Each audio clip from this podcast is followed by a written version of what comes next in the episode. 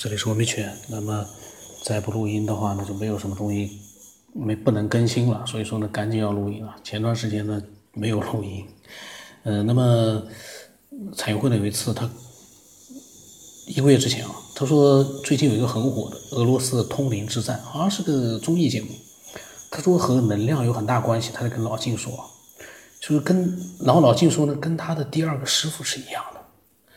然后我我就跟彩绘说，我说你能不能简单的介绍一下这一部啊？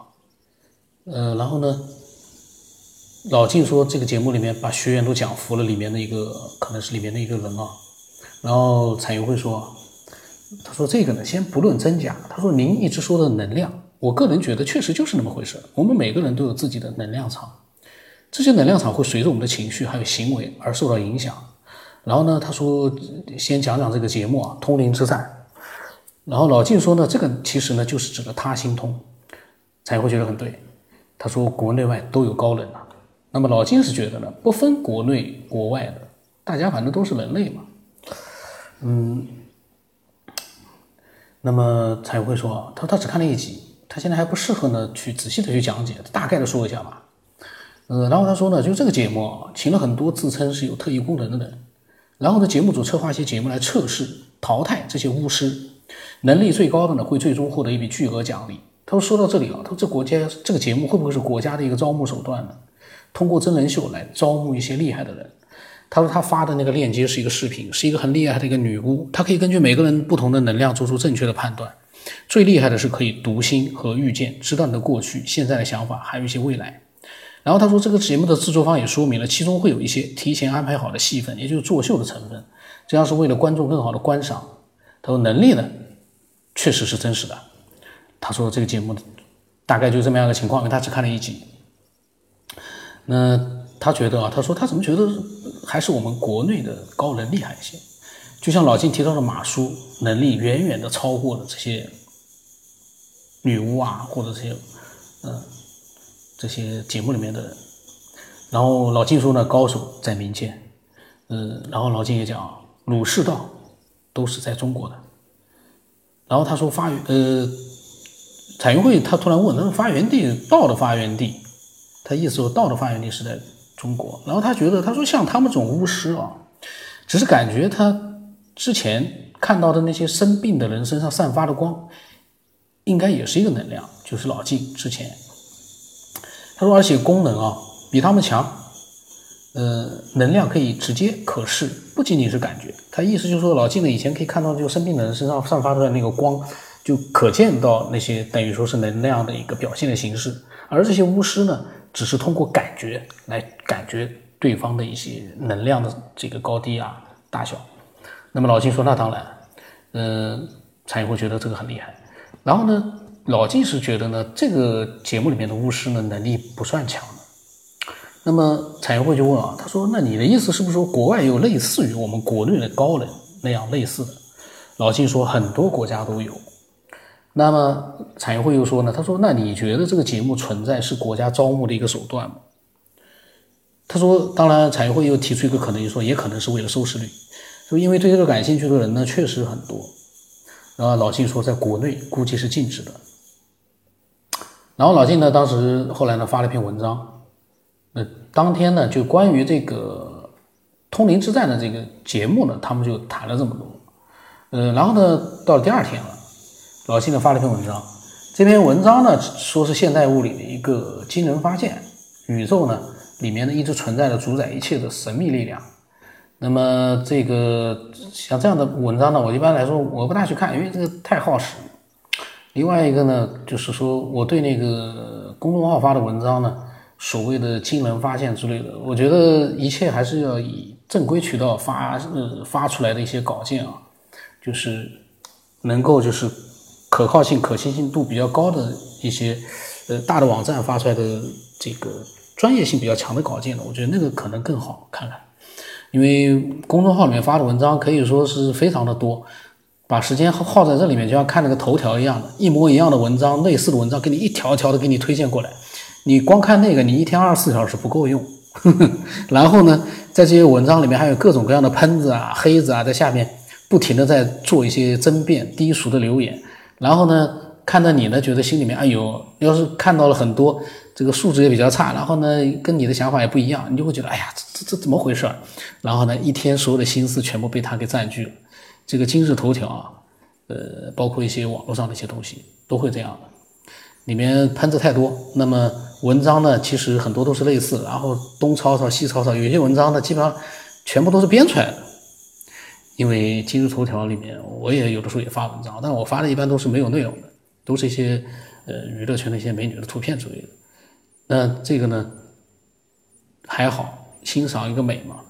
有的人发的文章呢，全是自己编造出来的，这玩意你要全部把时间耗在这些东西上面，多可怕！但老晋这文章跟他不一样，老晋讲的是那个上面是科学，现代物理的科学。那么彩绘呢，觉得说这个文章非常好。说宇宙膨胀呢，也他说里面的宇宙膨胀正好和老金之前讲的宇宙膨胀出的能量级分布呢，呃，好像差不多。然后我呢，在里面呢，就是把他们这个文章里面的最后一句话，我复制过来发到群里面。呃，这这个最后的一句是这样的，最后一段啊。他说：“世界如此浩瀚，人类如此渺小，我们千万不要以有限的认知去评判宏大未知的智慧。而在探索宇宙真理的路上呢，也是我们一次次将世界观打破重组的过程。每一次对世界重新的认识，就是我们对生命的重新认知。终其一生呢，其实我们只在做一件事情，那就了解生命，认识自己。这个呢，这个我们呢，并不是指所有人，因为很多人不太去认识自己，也不太去愿意去了解生命的。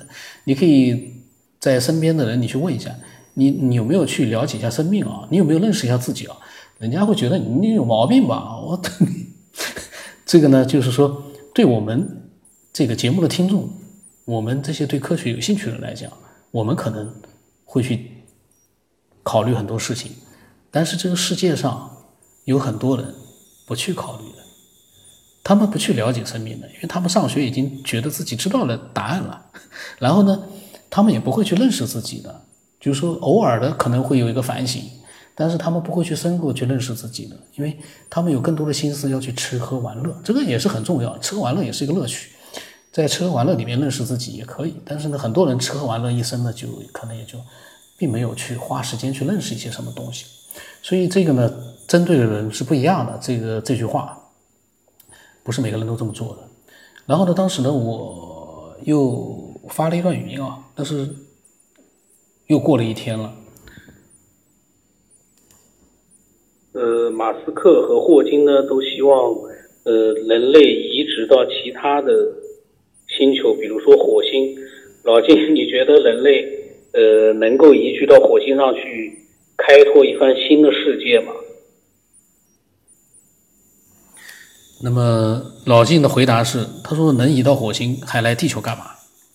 老金的这个回答呢，这个比较简单啊，呃，他还没有深入的去那个，这个能移到火星还来地球干嘛？这句话是不能回答这个问题的。我可能现在刚刚看到，我觉得不能回答这个问题。那就相当于说，你人到北京来生活，你干嘛还要到上海去？这个这个 这个不能这样回答。人作为一个人啊，肯定是要想不断的开拓疆界。就像那个时候，大家通过大航海发现了这个美洲大陆。这个你不能说我们已经有这块地方了，我们干嘛还跑那个地方去？这这个开拓精神还是要有。所以老金这个回答呢不对啊，呃不是不对啊，我个人觉得这个他是比较简单的一句话。当时可能因为他在忙吧，我估计。那么那个时候呢，老金他还在想着那个他的内容，因为大概那一天呢，我把他分享的内容已经放到那个跟马术有关的那一期了。他跟彩虹说：“终于到马术了。”他说：“有趣吧？因为老金一直耿耿于怀，那么讲马术讲了那么长时间，讲了三个月，怎么还没放出来？那么那天呢，隔了三个月放出来之后呢，他也总算感觉，哎呀，总算把马术给放到。其实啊，老金讲了很多更精彩的东西，我还没有。当然，我不怕他听到这个节目之后心里面很恼火，因为我还没录呢。呃，最近两天呢，我应该会把它录出来。”那么陆陆续续的，大家会听到更多的老金分享的一些精彩的内容。那那些内容呢，可能我现在没听到，我估计啊，一定也是非常惊心动魄的那种。那么我后来呢，我又发两段语音。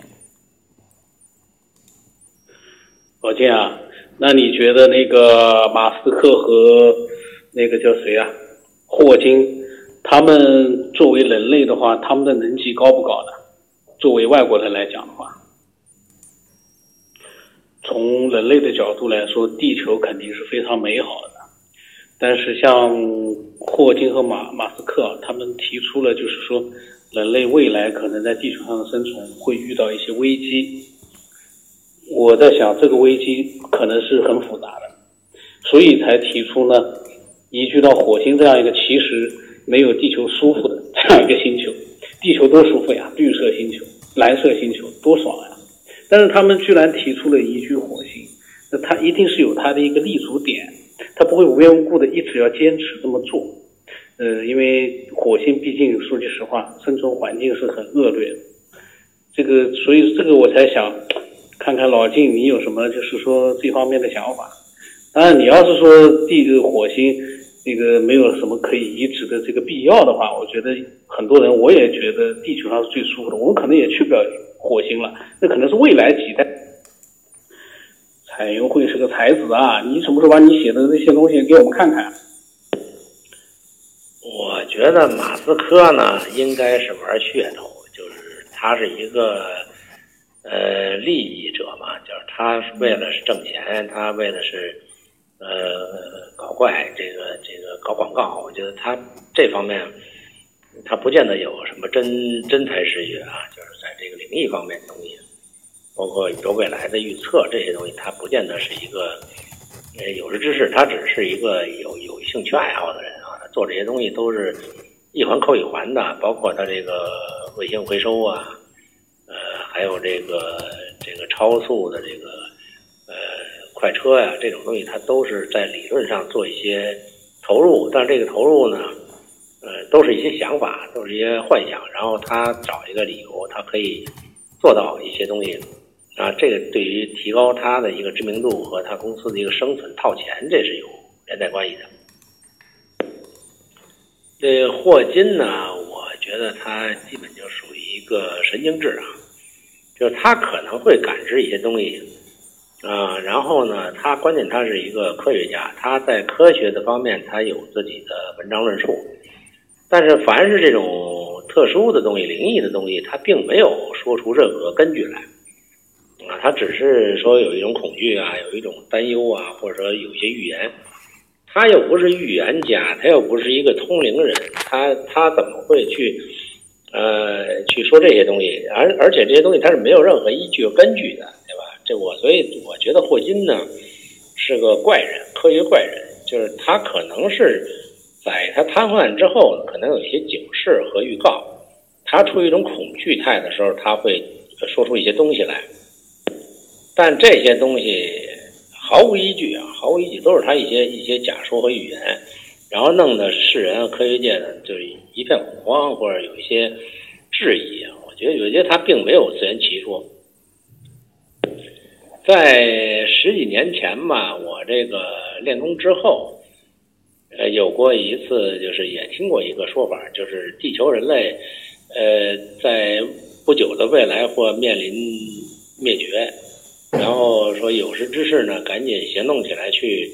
在修炼自己，或者超脱这个痛苦苦难，啊，逃离这个死亡星球，这些说法呢，我都听了多少遍了，啊，但是包括这些预言的这个这个这个人类终结呀，这些东西都有很多说法。我觉得这个呢，都是不能说它没有这种可能性，但是也不能说就是，呃，他说这东西就就肯定是准的，啊，这个，所以我现在也怀疑这些。言论它到底是出于什么目的？啊，说到时候地球毁灭的时候，那些没修炼的人、不通灵的人，或者说是一些这个作恶的人、不从善的人，啊，他都会被牺牲掉，都会被烟消云散。然后剩下那些人呢，他会被带走，被上帝带走。完了，呃，说你必须做一个。呃，有识之士啊，一个修行人，我就这些话说了很多了，我我都听得耳朵都起茧子了。呃，但是你怎么去理解？我觉得这东西，你说全全人类七十多个亿的人，呃，都该灭绝，就剩下呃就剩下几个人或者少部分人他能够存活，那就灭绝就灭绝嘛，那是自然现象嘛，对不对？它不并不是大多数，就是大多数人都是需要灭绝的，那那就是命运嘛，那就灭就灭呗，那有什么了不起的，对不对？呃，你你非得说做那个我要活着，我不能死了，那不等于是激发人的恐惧感吗？对不对？既然说这地球毁灭，我们是地球人的话，那毁就毁了呗。啊，终究是毁，这宇宙都会毁灭的。你你你干嘛去制造这种恐慌啊？对不对？而且呢，你说到什么程度才能够是拯救？你又没说清楚。你说这个人做七件好事，还是说救一人命，还是说你修炼到一个呃什么状态，你才能不会毁灭？你并没说清楚嘛。然后就就制造一种说法，就是说，呃，不修炼的人就会怎么怎么地。你这太笼统了，对吧？你跟人类说话，你说具体点。所以这些东西我都听一耳朵就算了，有这个说法，知道有这个说法，对吧？你该修修，你说我没修到，我就死了，死就死了呗。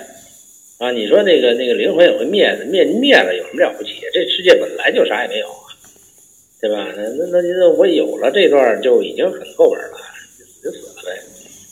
所以我也没觉得这这算什么神奇啊，就是你别动心，你一动心你就掉到套里了。我觉得这这些东西都是属于诱惑，就是就是还是在勾引你。我觉得并不是一个真正的一个佛学或道家说的一个境界，不是那种境界啊，都都都是一种呃跟做买卖似的，就玩现玩现实一种利益，或者给你一种诱惑，然后就勾引你。就我觉得这属于属于法轮功那类啊。呃，我从直觉上我。不太喜欢霍金，因为霍金我看他那德行，就不属于正路子。我觉得那那基本在我心里头觉得那就是妖魔啊，然后就去蛊惑人心啊，然后也没说出个子午卯酉来，就就一会儿呃犯点癔症，就就属于这么种人啊。我我并不是喜欢，不太喜欢他。那个彩云会，我理解这个。那么彩云会呢？因为听到的时候，他也说呢，他说他呢对霍金感觉又不怎么样。我呢是这么看的，嗯，霍金呢他基本上是暴露在全球的这个科学爱好者面前的。他呢话也不能说，他现在只能靠眼睛，靠那个设备呢去通过他眼睛，呃，这一个这个这样的一个视觉呢，去了解他想要表达的一些内容。就这样一个残疾人，连话都没有办法去讲的样的残疾人。我觉得对他应该是保持一个尊重，在他这个得病变成这样之前，在他年轻的时候，他也是有很多突出的一些科学成果的，否则他没有这样子一个在全球范围里面的一个名气的。所以呢，对这样一个，其实他是一个真正的科学家，只不过他的身体最后出现了这样一个问题。如果不是因为他的身体原因啊，霍金肯定是更加更加的牛了。即便他现在连话都不能讲，你看他在那个轮椅上，在那个椅子上特制的椅子上，他动都不能动，他只有指尖能微微的动一点点，眼睛能转动一下，这样的一个人，我们对他，嗯，还是应该尊敬一点。呃，另外呢，老金说马斯克呢就是噱头，搞噱头为了钱。嗯，马斯克其实投资那个他的卫星发射公司啊。因为他的那个火箭回收，所有人都不相信他会成功，那么他现在基本上成功率已经达到了百分之百。开始一直失败，再失败一两次的时候呢，他的这个公司他就要垮台了。如果是为了钱，他可以有各种方式去赚一些快钱，像那个自呃电动汽车，他一可以全心投入，也是有巨大的商业价值。毕竟那个车子现在很多人都在开了，很多人都在用，那所以说他。已经不需要那么多钱了，但是呢，他投入在开发外太空。你说为了钱，还是为了一个其他的东西追求呢？我觉得钱的成分有，因为这个世界上所有人都爱钱，这个没有办法。但是对他来说，对钱的热爱可能没有我们那么重要。我们对钱的热爱很强烈的，但是到了他那个地步，他还缺钱吗？他那个火箭公司差点破产的时候，那个时候可能对他来说钱非常重要，但是他度过了那个难关之后，现在回收火箭百分基本上百分之百，而且都在海上平台，火箭飞上去之后，主体又下来，然后稳稳的落在那个海上平台，这样的一个技术，光靠吹牛和噱头做不来。我们国家举国之力目前也做不到，它只是自己私人的一个这个科技公司啊，这个东西不是嘴巴乱吹就吹得出来的，所以他是做实事的一个人，不做实事他做不到这样的一个成果，他的科技水准超过了我们整个国家的这样的一个火箭发射的科技水准，我们没有办法回收，俄罗斯的比不上，英国、法国、日本都没做到，但是他的公司做到了。而且成功率很高，稳稳当当。大家可以看那个，呃，每次发射完之后都有那个视频，太牛了，这不是一般的牛啊。所以对他呢，对这样的真正在干事情的科学家，或者说是呃马斯克这样的，一定是应该是更尊重一点。呃，那么尊重科学家也不代表说我们否认这个道教啊、佛教，因为不同的方向。做出来事儿不一样，道教、佛教是从心理的这个比较抽象的这种意识性的范畴去做一个自己的一个开拓，呃，跟科学的这个实在的这个做这个火箭发射啊、移居火星啊，这都是必须要行动的。呃，所以呢，老晋和蔡永辉说的这个，呃，这些呢，我个人呢有一点呃看法，这是我个人的想法，但是不代表说我说霍金不能动，眼睛只能转，这样的人就很伟大。这个每个人见仁见智吧，但毕竟那么多科学家对他还是重视的。虽然他也有一些人是反对他的一些想法，呃，他的观点有些人是反对的，但是那些全是大开脑洞的想法。科学家也能大开脑洞，跟我们一样。如果一个科学家不能大开脑洞的话，我相信他的科学研究估计也也是有局限性的。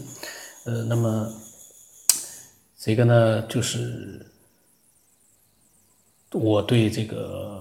霍金和马斯克呢有自己的看法，这个呢就是说我们尊重所有的就搞科学的人，但是我们没有说代表说呢，这搞科学就是天下第一，全世界就是他们的那个也没有，但他们确实比我们对这个世界所做的实际贡献要多。呃，因为意识形态方面的东西呢，对人的整个发展啊，人类的发展是有帮助的，很有帮助。可是呢，那有一个。普及性的一个教育性的一个各种各样的一个问题，就说教，耶稣基督啊，释迦牟尼啊，说教了几千年，他们的思想很博大，可是人人类绝大多数人类，包括我，包括我们，都是愚钝的，没有办法立刻去感悟得到他的这些理念的一个博大精深之处。讲我们都能讲，但是到底博大精深在哪里？我相信还没有人能够真正的。和释迦牟尼啊、耶稣基督这样同样的一个理解程度还没达到，几千年了。所以呢，一边思想上、意识上的做一个这个修炼，一边呢，具体的科学技术也要去做的，这样咱们过得也舒服了，修炼起来呢，可能也是对吧？事半功倍啊，是，嗯，多好啊。那么今天呢，我又扯了老晋和这个彩云会呢，听到了之后，估计在想你怎么在群里面没有发表啊？你怎么？我是刚刚想到的，因为这些录音啊，我刚刚才听到，所以呢，这个我呢有这样的一些想法，呃，但是呢，这我个人的想法可能呢是错误的，我各抒己见的话呢，正好表达一下，呃，然后如果你也有你的想法啊。都可以欢迎，都欢迎啊！呃，把它分享过来，让更多人去听。那么微信号码呢是 B 二五六四八五两三八，微信名字是九天以后。那么今天就到这里吧。天热啊，四十度啊，我都没开空调，因为我这边房子里面还蛮凉快的。但是呢，好像也有点开始热了。